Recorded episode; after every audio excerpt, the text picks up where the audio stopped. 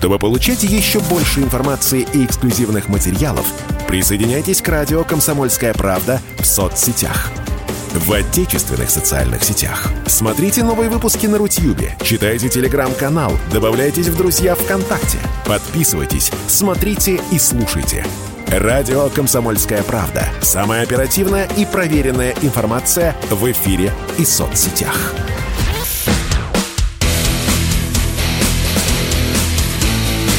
Программа с непримиримой позицией. Утренний Мордан. Всем здравствуйте! В эфире радио «Комсомольская правда». Я Сергей Мордан.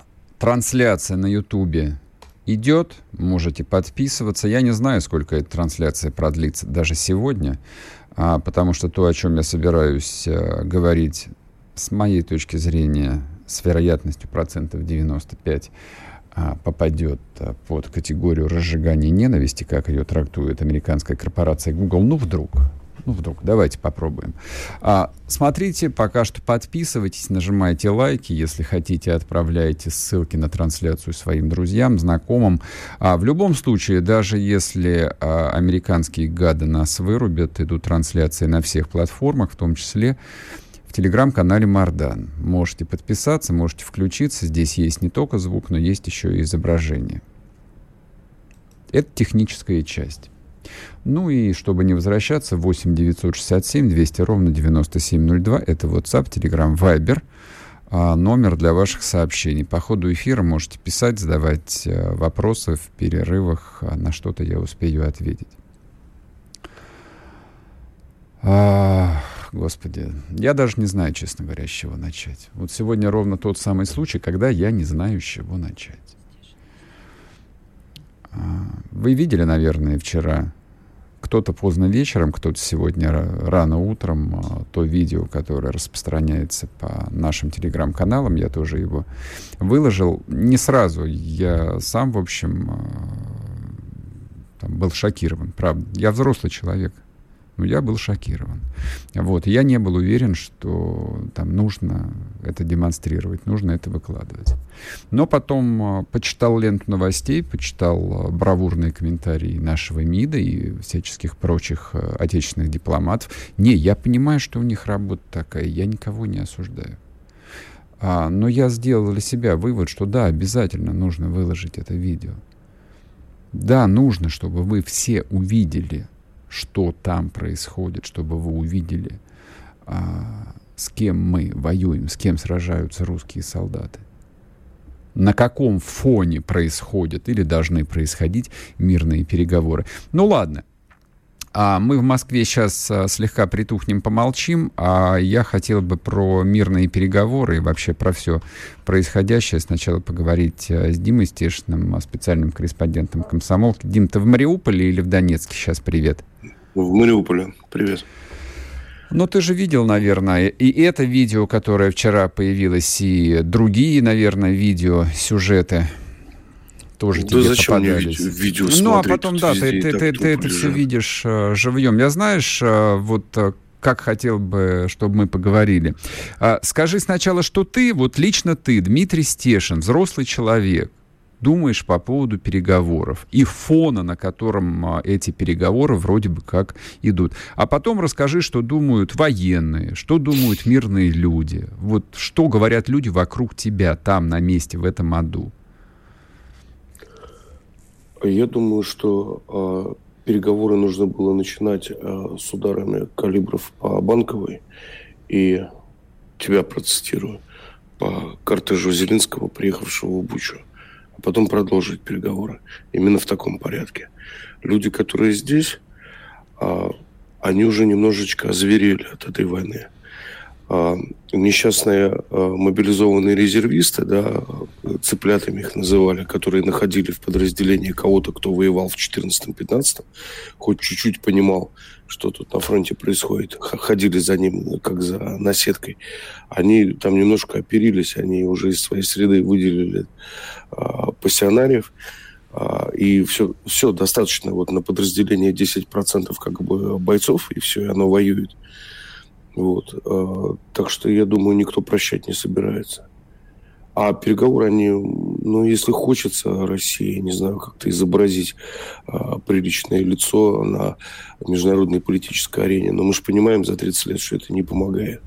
А, помогает только, значит, это а, танковые клинии и ковровые бомбардировки. Вот. Ну а в чем логика? Ну вот давай а, попробуем сейчас, а, попытаемся, по крайней мере, отстраниться от эмоций, а, но попробуем влезть в голову вот этой вот э, партии мира. Она же довольно большая, она могущественная, то есть мы можем только предполагать э, вот персональный состав ее, но не будем пока называть в эфире. Вот, хочется еще немножечко поработать мне. А, ну вот а, они себе как видят а, этот мирный договор, как ты считаешь? Ну, во-первых, сохранение какой-то суверенности украинской. Но все же понимают, что это будет э, Ичкерия 2.0, после которой опять придется воевать и уже как бы создавать нормальную Чечню, да, какая она есть угу. сейчас. То есть это мы с тобой понимаем, а они почему-то нет. То ли это очень хитрые сволочи, а то ли дебилы. Вот одно из двух, кому что нравится. А мирные переговоры. Ну вот а, я, допустим, еще мог бы себе представить э, формат, который, ну, рисовался на картах каких-то или просто на больших ватманских листах, там всякие стрелки, границы, вот линии противостояния. Помнишь, а, там каких-то два месяца назад мы тут хихикали по поводу публикации в Бильде относительно стратегической линии Коростень-Умань, а по факту на 5 апреля 2022 года а, Северный фронт, так называемый, перестал существовать. Подразделения вооруженных сил России покинули и Киевскую, и Сумскую область по состоянию на вчерашний вечер. И, собственно, как бы вот а, концентрация войск а, вся происходит исключительно на юге-востоке, на юго-востоке, в районе Харькова, ну и, соответственно, в районе, собственно, Донбасса. А, ну и что, как бы вот с такими военными результатами можно подписывать мирный договор? Вот, ну, как бы мое понимание военной истории – а это, в общем, немножечко похоже на подписание договора после военного поражения. Но тем более, что и Мариуполь-то еще не взят. Уже так, давайте не будем сами себя обманывать. Сейчас я туда поеду через полчаса. Я думаю, там в Мариуполе уже все к концу движется. Ну, то есть я давно про это говорил, но тут уже, ну, конец-конец. По поводу, ну, понимаешь, а, инфраструктуру-то продолжают выбамливать у Украины. И как вот мой товарищ по располаге в сердцах заметил, ну, хохлы же не резиновые, у них должны закончиться НПЗ, э, склады э, с боепитания и снаряжения и так далее, военкоматы и казармы. Это все закончится рано или поздно. Ну, может быть, к концу месяца. Сколько выбамбливали Ливию? Сейчас скажу. Э, с марта по август. Ну, Украина чуть побольше. Сильно побольше. Да нет, это ты считаешь да. по территории, а если посмотреть, э, ну, в принципе, на плотность инфраструктуры, размер населения, количество населенных да, да, пунктов, да. то я думаю, не в два раза, а в 20 раз или в 200 раз. То есть, ну, что такое Ливия? Это, в общем, северное побережье э, там Средиземного моря, где, в общем, только и живут люди. Ну, я упрощаю, конечно, но до известной да, степени. так и есть, только. да, так и есть. А... Ну, возможно, наши решили ничего не придумывать нового. Вот придумали, да, вот эти э, широкие охваты с флангов, там э, не получилось, да. Э, решили откатить систему назад и дальше действовать по привычной схеме, как действовал Запад в Ираке и в той же Ливии. Угу, угу. Ну, дай бог. А, последний вопрос. Не буду тебя долго держать на эфире. А, что говорят а, не военные, что говорят местные жители? Вот что говорят в Донецке? В Донецке что говорят? Вот люди в Мариуполе, я предполагаю, просто Нет. находятся в шоке, и они хотят, в общем, немножечко передохнуть просто. Не, Сергей, Нет? Я, я вот так перебью, перебью вопрос. В Донецке не важно. Донецк более-менее с ним все в порядке 8 лет. Я вчера был на, на зачистке э, э, с батальоном «Восток» э, частного сектора, прилегающего ага. прямо к Азовстале. Вот на соседней улице параллельный шел бой. Вот там двигались, выдавливая вот этих, значит, упырей. Они моби... воюют по границам промзоны мобильными группами. И мы двигались по соседней улице, ну, метрах, наверное, в 500, вот так, зачищая как бы дома, проверяя их. И вот люди, с которыми мы говорили, они нас, э, вот хочешь понять, как к тебе относится население, к освободителю или оккупанту, вот mm-hmm. проведи зачистку, да. Вот мы все говорили на «вы», помогали, там, сигареты отсыпали, я там рисовал дороги безопасные до Мариуполя, понимаешь. Нас чаем, кофе угощали, а все на «вы», там, э, без разговора там выносили какие-то охотничьи ружья дурацкие, вот, которые можно было, конечно, не забирать и говорили, что вот мы вас ждали, да, вот вы вернитесь домой живыми поскорее. Вот так нам говорили. И на 100 досмотренных домов, в принципе, 2-3 только явных гада обнаружились, потому что досматривались там и документы, и все имеющее отношение к украинской государственности, как нам сказал командир. То есть на 100 домов вы нашли таких двух патриотов? Да, да. Причем один патриот лежал в своем огороде, а, засыпанной землей, его там похоронили. Ну и слава, ну и слава а, богу, и хорошо. Был бывший какой-то казак из э, реестрового казачества, оно mm-hmm. всегда было сведовым еще задолго до 2014 года. Mm-hmm. Вот злая такая ирония, да? Ясно. Дим, спасибо тебе большое. Мы уходим на новости. Привет, э, собственно, всем. Вот, мы за них, кто молится, кто держит кулаки. Мы за русских, мы за русских солдат. Дмитрий Стешин был с нами в эфире из Мариуполя. Он сейчас выдвигается туда, где и происходят главные события. Главные события происходят на передовой. Главные события происходят на фронте. Спорткп.ру О спорте, как о жизни.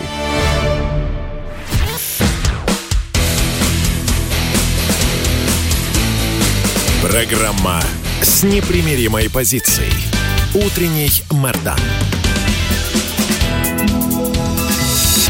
И снова здравствуйте, и снова Сергей Мордан, радио «Комсомольская правда». Пока вы не представляете, друзья мои, а идет трансляция на американском Ютубе. Вот, все работает как часики. И только наш родной э, российский Рутюб, детище холдинга «Газпром Медиа», э, не запускает трансляцию, а вчерашний эфир заблокировали. Вчерашний эфир Рутюб заблокировал. Наш российский видеохостинг, который должен заменить а, YouTube, который цензурирует пророссийские медиаканалы. Как вам такое? Я сейчас после эфира не поленюсь. Я свяжусь с пресс-службой Рутюба. Я не поленюсь. Я напишу, не знаю, там есть пресс-служба в «Газпром Медиа» или нет. Я в приемную Жарова дозвонюсь. Я потрачу времени. А, вот товарищ Песков а, нас призывает не искать пятую колонну, не искать врагов внутри России. А я считаю, что надо а, поискать пятую колонну. Я бы разобрался бы с врагами не внутри России, а для начала внутри холдинга «Газпром Медиа», вот в той группе цензоров, модераторов, которые работают у них на трансляциях. И так с чувством, с толком, с расстановкой, с лампой в морду я поговорил бы с модераторами. Чем они руководствуются, эти молодые люди, скорее всего, предполагаю, снимая трансляцию этой программы, блокируя вчерашнюю трансляцию этой программы. Но это так, это предложение специально обученным людям, которые в погонах. Можно, конечно, до бесконечности себя уговаривать в том, что нету внутреннего врага, а я вам скажу так. Внутренний враг был, есть и будет, пока его не выковыряют. Он будет. Это не меня лично уязвляет. Мне все равно. Но то, что происходит уже второй месяц, ну, должно иметь хоть какую-то реакцию, хоть какое-то продолжение. Я понимаю, что есть сложные бюрократические системы, в которых тяжело принимаются решения, бумаги, протокол, обходной лист, согласование. Но в данном случае речь идет всего лишь о коммерческой структуре, не очень большой. Я работал в таких структурах. Я знаю, как там принимается решение. Это один звонок, это одно распоряжение. И летят головы, и увольняются люди, и меняются внутренние регламенты. И все работает как часы. И если кто-то не принимает подобное решение, если кто-то не делает необходимый звонок, значит, ему не надо. Алло, господа, те, кто рулит рутюбом, вам не надо? Правда? У вас все хорошо? Вы планируете комедийные сериалы на следующий теле телевизионный сезон? А, почитайте ленту новостей вчерашнюю. Посмотрите а, вчерашнее выступление Зеленского. Что он обещает российским масс-медиа, российским журналистам? Вы думаете, что вас а, пронесет? Нет, вас не пронесет. Никого не пронесет. А по поводу важного, по поводу того, что опубликовано было вчера и сегодня рано утром во всех телеграм-каналах, прежде всего в телеграм-каналах, на эфирном телевидении нельзя подобные сюжеты ставить. А, это демонстрация жестокости, это демонстрация убийства. То, что вчера было размещено, это демонстрация, демонстрация убийства в прямом эфире. Давайте я вам перескажу, кто не захочет смотреть, кто не может такое смотреть. На этих коротких видосах украинские солдаты добивают русских пленных. Один из них, там несколько человек, пять или шесть, один из них со связанными руками, но они так торопились снять э, видео, так как переполняли чувства, что они а, даже не догадались, что это, в общем, свидетельство военного преступления. А за военное преступление знаете, какое наказание? Виселица. Даже не расстрел. Виселица. Ну так, в практике, даже 20 века. Судя по изображениям, это то, что комментировали люди, которые войну видели в разных ее вариациях, чеченскую войну, крайне жестокую, по лужам крови, характерным, они написали, что, скорее всего, этим солдатикам сначала перерезали горло. Один там на кадрах хрипит, то есть он жив еще, и его добивают выстрелами в голову. Это делают украинские солдаты, те, кого еще месяц небольшим назад а, значит, отделяли, пытались отделять от националистов из а, националистических добробатов. Вот поэтому не стреляли по казармам первые недели. Это делают украинские солдаты с русскими солдатами, ВСУшники, укропы, как их называют, укры, как их называют. Вот что они делают. Ну и, собственно, вот то, о чем а, Стешин а, там не захотел Дим говорить, потому что он это видит каждый день. А мы тут в Москве периодически видим в видосах, которые... Причем, знаете, как бы вот эти видосы ужасные, их а, не то, что там спецслужбы наши где-то находят в телефонах а, убитых украинских солдат, это хохлы присылают в чаты, в боты, в личку военкорам, просто журналистам. Они хвалятся этим. Они присылают с комментариями, ну посмотрите, что мы с вами сделаем. Удивительный народ. Удивительный народ. Я думаю, что без всякого сомнения а, украинская кампания, ну та, которая специальная военная операция, это не война ни в коем случае, что вы. Кампания – она будет иметь э, драматические цивилизационные последствия. И, конечно, то, о чем говорили всякие рефлексирующие люди, о том, что как же так, мы же один народ, и вот э, разрушаются вековые связи. Ну, я там человек, наверное, излишне э, погруженный в историю. Я вам краткую справочку дам. Для тех, кто читает мой телеграм-канал, а те уже прочитали об этом. Простите, если повторюсь. История Украины очень специфична она очень отличается от того, скажем так, основного тренда, по которому развивался, собственно, великорусский народ, великоросский народ.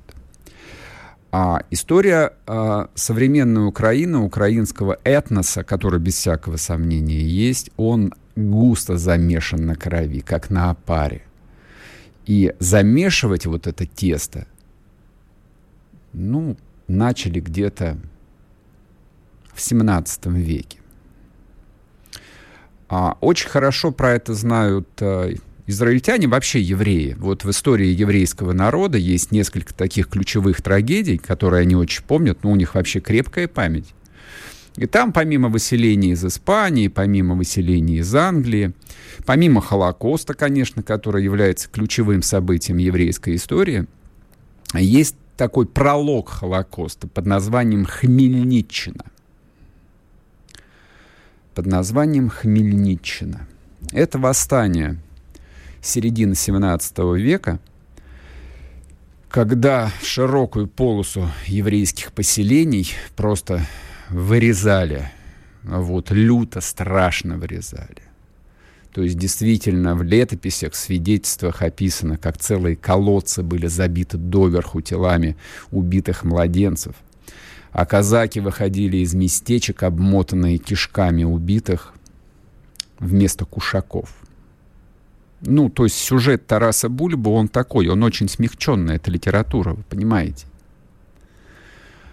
А, то есть масштаб а, национальной катастрофы был такой, что вот в памяти народа это осталось именно как Хмельниччина. Гигантское событие, гигантское, страшное событие. И потом это повторилось чуть меньше, чем через, чем через сто лет под названием «Калиевщина». Гайдамаки, знаете такую знаменитую а, поэму Тараса Шевченко? Калиевщина, а, по большому счету, сводилась а, ну, вот, э, к такой же лютой, дикой резне. Ну, естественно, опять убивали евреев. Это вообще вот в истории Украины, в истории украинского народа, то есть это вот э, магистральная линия в формировании этноса. И, собственно, любой, кто знает этот сюжет 17-го, начала 18 века, тот а, нисколько не удивится ни Бабьему Яру, ни, собственно, той части Холокоста, которая происходила на территории Советского Союза, на территории Советской Украины.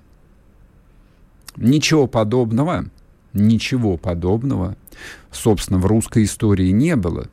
То есть русские тоже не белые и не пушистые. Русские тоже шли от океана до океана совсем не, так сказать, э, не с конфетами и не с хлебом для покоренных народов, а где надо и жгли, и резали, и вешали. Но ничего подобного не было в русской истории. Ни в Башкирии, ни в Зауралии, ни в Сибири. Такой жестокости никогда не было. И вот эта вот жестокость, вот она сейчас вылезает. В этих совершенно невероятных формах, в страшных формах. Просто в какой-то клинической жестокости. Ну и дополню вам так вот еще бантиком. А, сериал «Чикатило» же смотрите, наверное? Он сейчас идет на каком-то ОККО, ОККО. Поинтересуйтесь, Чикатило он откуда взялся.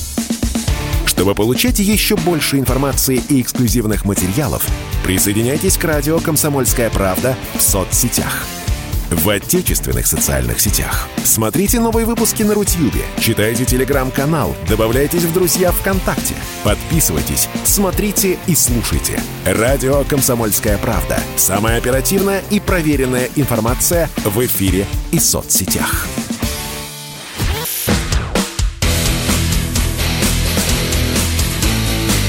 Программа с непримиримой позицией. Утренний Мордан. И снова здравствуйте, и снова в эфире Сергей Мордан, радио «Комсомольская правда». Идет трансляция на YouTube-канале «Мордан Эфир». Найти его очень просто. Заходите в YouTube, если он у вас есть. В строке поиска набираете «Мордан». Я только что это сделал сейчас в перерыве. И он вам показывает э, вот в роликах э, там, нынеш... там текущую прямую трансляцию. Заходите, смотрите – нажимаете кнопку «Нравится», подписывайтесь. Подписывайтесь, потому что прежний YouTube-канал, на который вы, вероятно, были подписаны, он э, в нерабочем состоянии. Там функция трансляции э, заблочена была, поэтому оттуда мы ушли, запустили новую историю. А без прямой трансляции все это лишено всякого смысла. Ну и еще идет трансляция на телеграм-канале Мардан. Тоже можете подписаться и смотреть, и читать потом.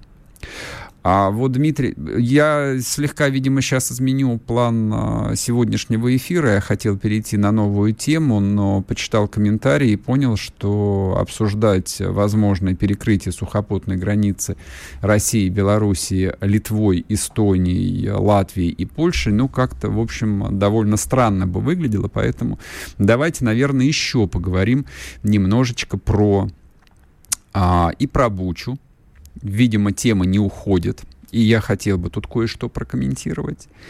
И про убийство русских солдат, про пытки русских солдат.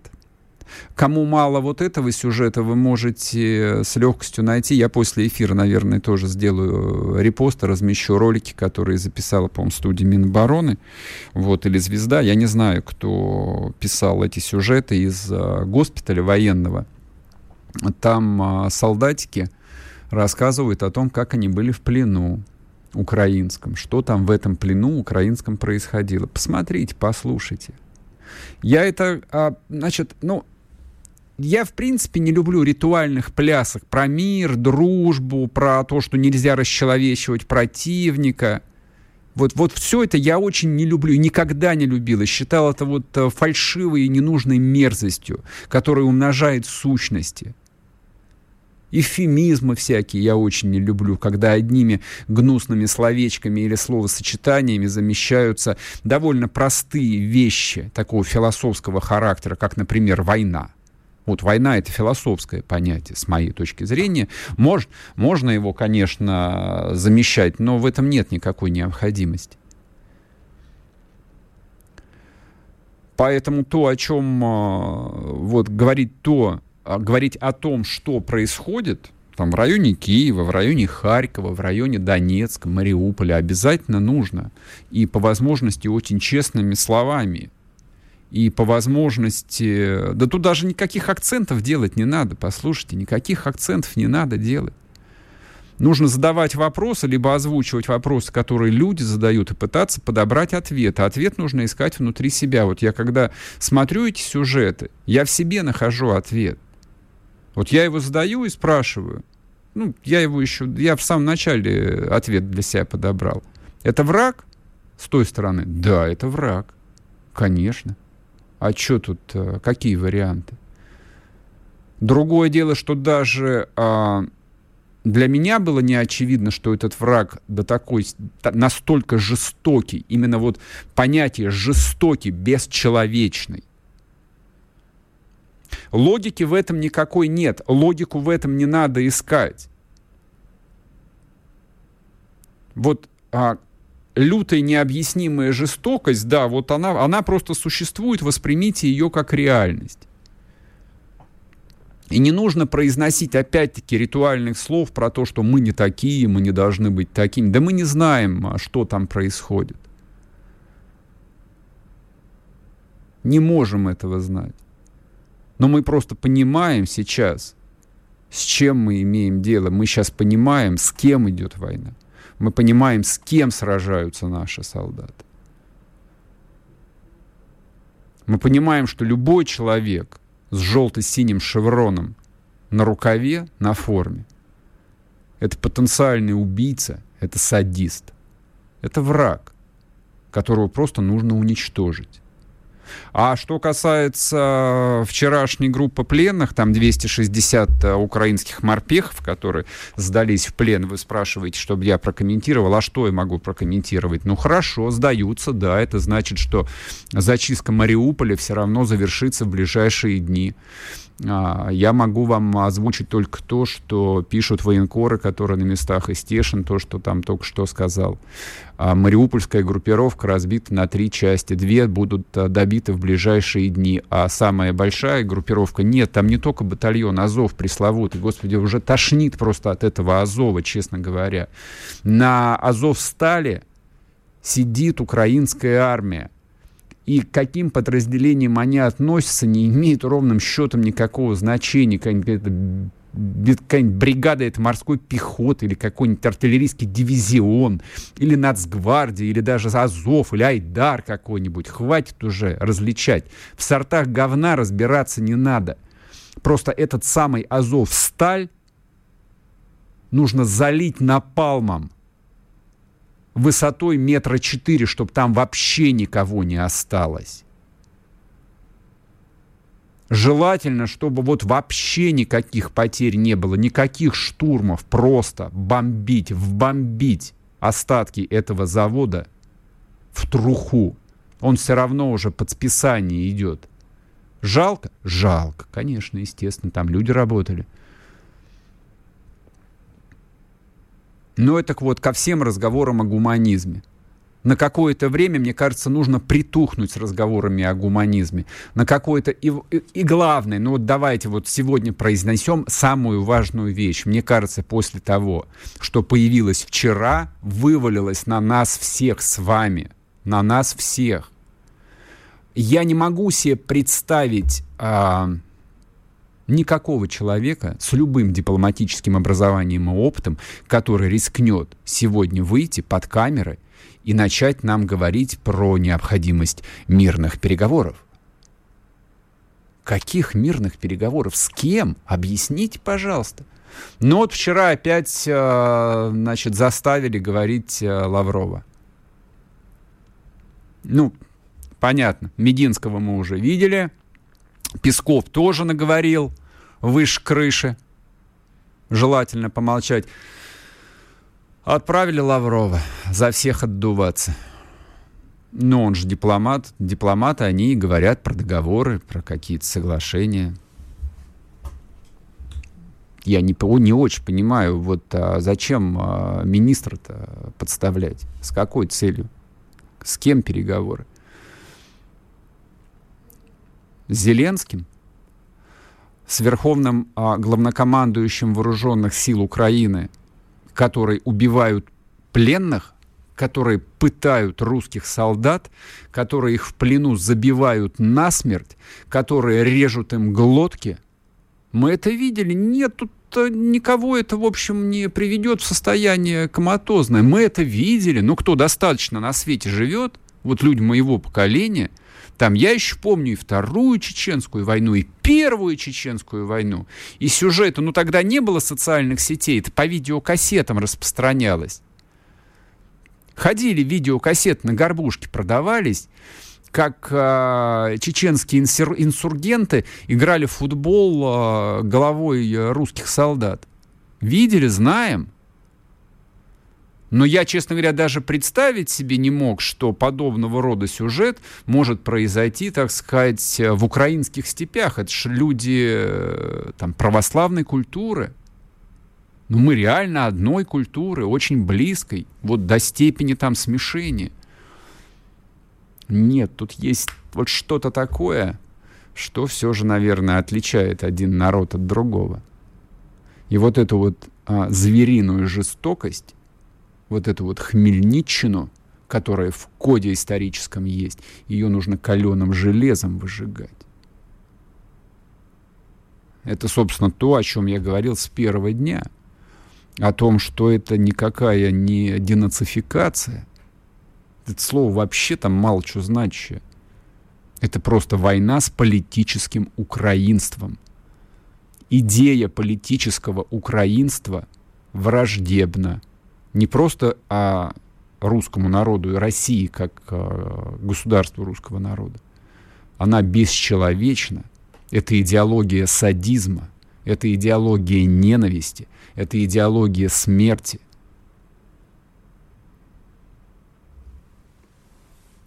А то, что Зеленский вчера приехал в Бучу, да, вызывает некоторое количество вопросов, честно говоря. А, два слова скажу. Как вы понимаете, а, все резиденции Зеленского находятся под постоянным наблюдением разведывательных спутников России. От а, Киева до Бучи 60 километров. Такой большой кортеж незамеченным доехать не мог. Поэтому мне довольно странно, что Зеленский благополучно добрался до этого пригорода, и по его кортежу не был нанесен удар гиперзвуковыми кинжалами, которые невозможно а, перехватить. И по идее а, весь мир должен был а, смотреть сегодня сюжеты, как на месте администрации президента Зеленского находятся три или четыре огромные воронки. Но если уж мы такие а, звери и главный злодей Европы, был хороший шанс а, подтвердить это славное а, звание и вот это вот амплуа. Почему не получилось, я не знаю. У меня нет ответа. Чтобы получать еще больше информации и эксклюзивных материалов, присоединяйтесь к радио «Комсомольская правда» в соцсетях. В отечественных социальных сетях. Смотрите новые выпуски на Рутьюбе, читайте телеграм-канал, добавляйтесь в друзья ВКонтакте, подписывайтесь, смотрите и слушайте. Радио «Комсомольская правда». Самая оперативная и проверенная информация в эфире и соцсетях.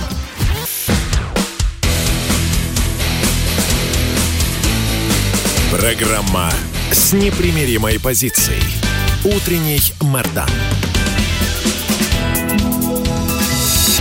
И снова здравствуйте, и снова в эфире Сергей Мордан. Трансляция на Ютубе идет, найти очень легко. В поиске набираете Мордан и попадаете на новый YouTube канал Мордан Эфир. Если хотите и дальше смотреть, но пока он работает, подпишитесь и нажмите колокольчик, тогда, тогда будете получать извещения. Идет трансляция в Телеграме, в Телеграм-канале Мардан, в моем собственном Телеграм-канале.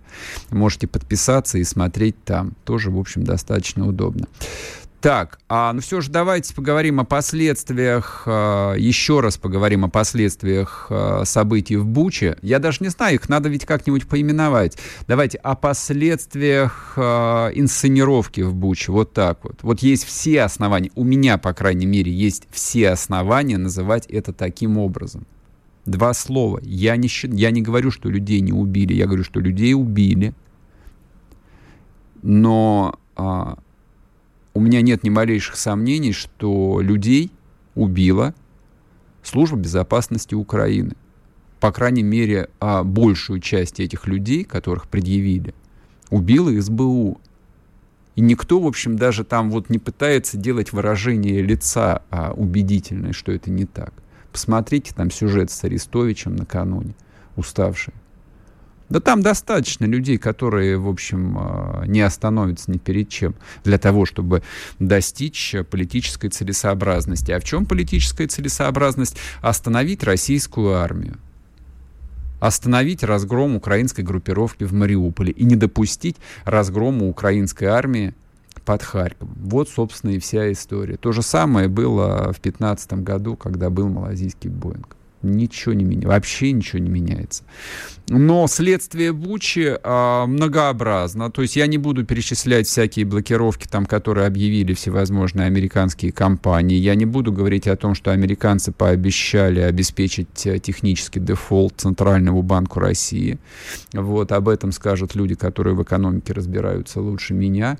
Давайте поговорим еще об одном очевидном следствии, которое может быть и которое вот меня, честно говоря, там озадачивает. Это угрозы, которые прозвучали вчера со стороны а, литовского правительства, ну, тема не вчерашняя, ее обсуждают какое-то время, о полной транспортной блокаде России и Белоруссии со стороны вот трех а, прибалтийских лимитрофов плюс Польша. Серьезно это или нет? Ну, правда, интересно, насколько... Вот это, это, это последствия или это новые угрозы, или некоторые пишут о том, что это второй фронт против России открывается на западном фланге. Вот. Так. А, Андрей Картунов с нами на связи, генеральный директор Российского совета по международным делам. Андрей Вадимович, здрасте, простите, что заставил вас ждать. Вот, ну, просто, да, мы не предусмотрели дополнительного времени на, на Бучу. А, ну вот давайте а, обсудим а, максимально содержательно ваш взгляд на эту угрозу транспортной блокады России со стороны там, четырех стран. Реально, нереально, каковы могут быть экономические последствия, каковы могут быть политические и военные последствия. Ну, э, прежде всего, наверное, стоит отметить, что Литва традиционно занимает наиболее жесткую, наиболее последовательную антироссийскую позицию в течение уже многих лет. Кстати, и не только антироссийскую, в каком-то смысле антикитайскую. Вот в прошлом году был скандал в связи с открытием, э, вернее, изменением названия представительства Тайваня в Вильнюсе. И, в общем, он имел серьезные последствия для двусторонних литовско-китайских отношений. Вот если послушать то, что сейчас говорится в Вильнюсе, конечно, э, пока что это все-таки в основном риторика. Но за исключением снижения уровня дипломатического представительства, действительно, э, Литва отзывает своего посла а, и э, требует высылки российского посла а, из литовской столицы. А, Литва также призывает другие страны Балтии, может быть, и всего Евросоюза, если получится, последовать этому примеру и снизить уровень дипломатического представительства. А вот что касается транспортной блокады, то пока что идут дискуссии, причем не с неясным результатом поскольку транспортная блокада – это, конечно, вопрос не только к Вильнюсу, но это вопрос и к Брюсселю. Если Литва и Польша, ну и другие страны Балтии такую блокаду ведут, то пострадают э, товаропотоки, которые э, имеют, так сказать, своей, своим конечным пунктом другие страны Евросоюза. Поэтому такое решение принять, я думаю, Литва не сможет. Особенно это касается энергопоставок, поскольку по-прежнему, несмотря на все разговоры, какой-то российский газ в Европу продолжает А я прошу прощения, а по поводу газа никакой речи нет, там труба идет себе идет, речь идет о перекрытии прежде всего автомобильного сообщения, то есть, ну, железную дорогу-то они фактически давным-давно, еще 30 лет назад разобрали, вот, а там э, из, ну, из Европы да, довольно да, да. большой поток товарооборота и шел и идет, ну, если говорить, да, если говорить о газе, то Литва только что заявила о том, что она наконец-то а, избавилась от газовой зависимости от России. Тут тоже, в общем, можно спорить, насколько это так, а, поскольку газовые системы Европы, вот этой части Европы, они объединены. И, конечно, какая-то зависимость Литвы от российского газа, по всей видимости, еще сохраняется.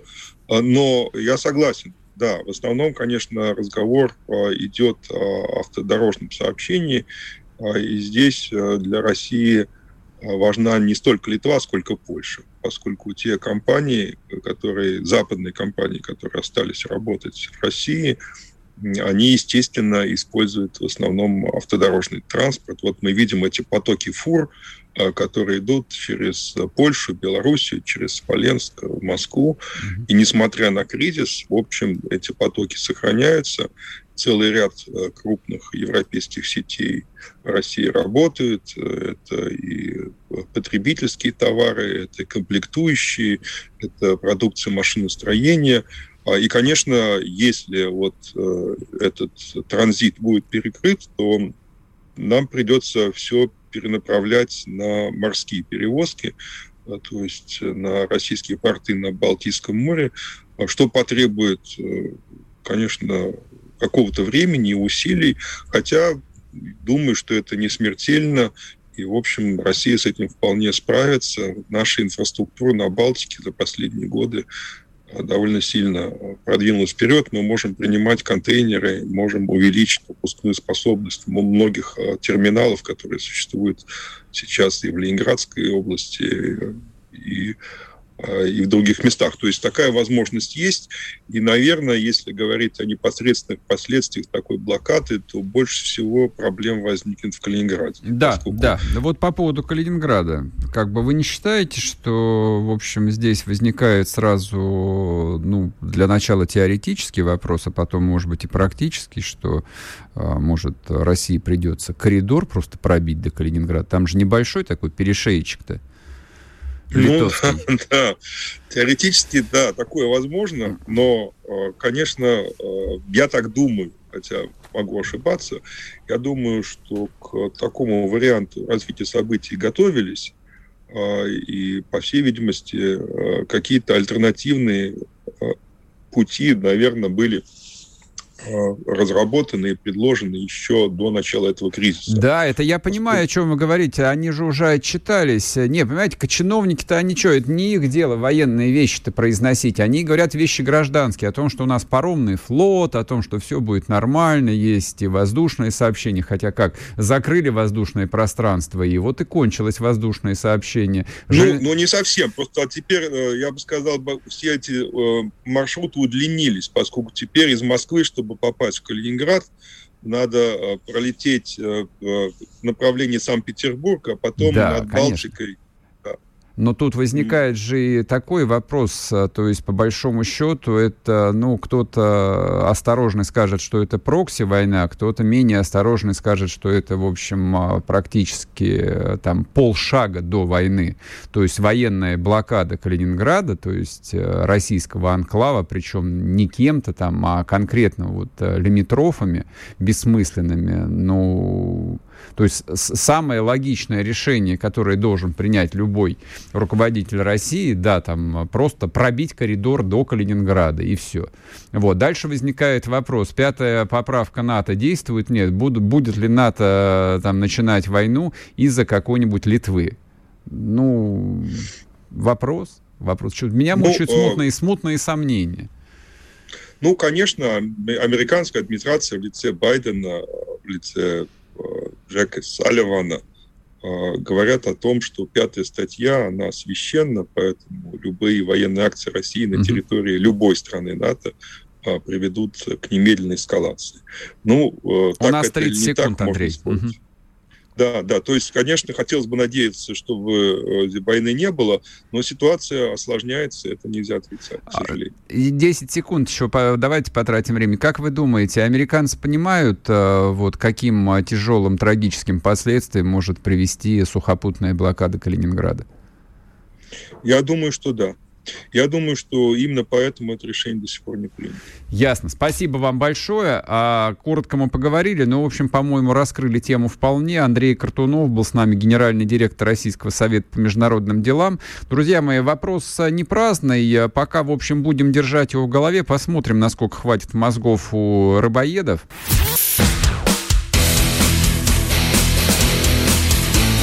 Утренний Мордан. Вы слушаете радио «Комсомольская правда». Здесь самая точная и оперативная информация о спецоперации на Украине. Репортажи наших журналистов из зоны боевых действий. Много населенных пунктов брали вообще без боя, потому что ВСУ или националистические батальоны оставляли и бежали. В самом Донецке, по сообщению жителей, по нашим личным ощущениям, ночь прошла относительно тихо. Мне командир сказал, что у них там просто интенсивная перестрелка идет с обеих сторон. Заявление официальных лиц. Поэтому рассказывать, что Россия не вела переговоры или отказывалась, ну, это вранье. А 8 лет что мы делали? Ждали, терпели, просили, показывали, демонстрировали материалы. Комментарии экспертов. Ошибки совершила киевская власть, потому что на ее территории происходил конфликт.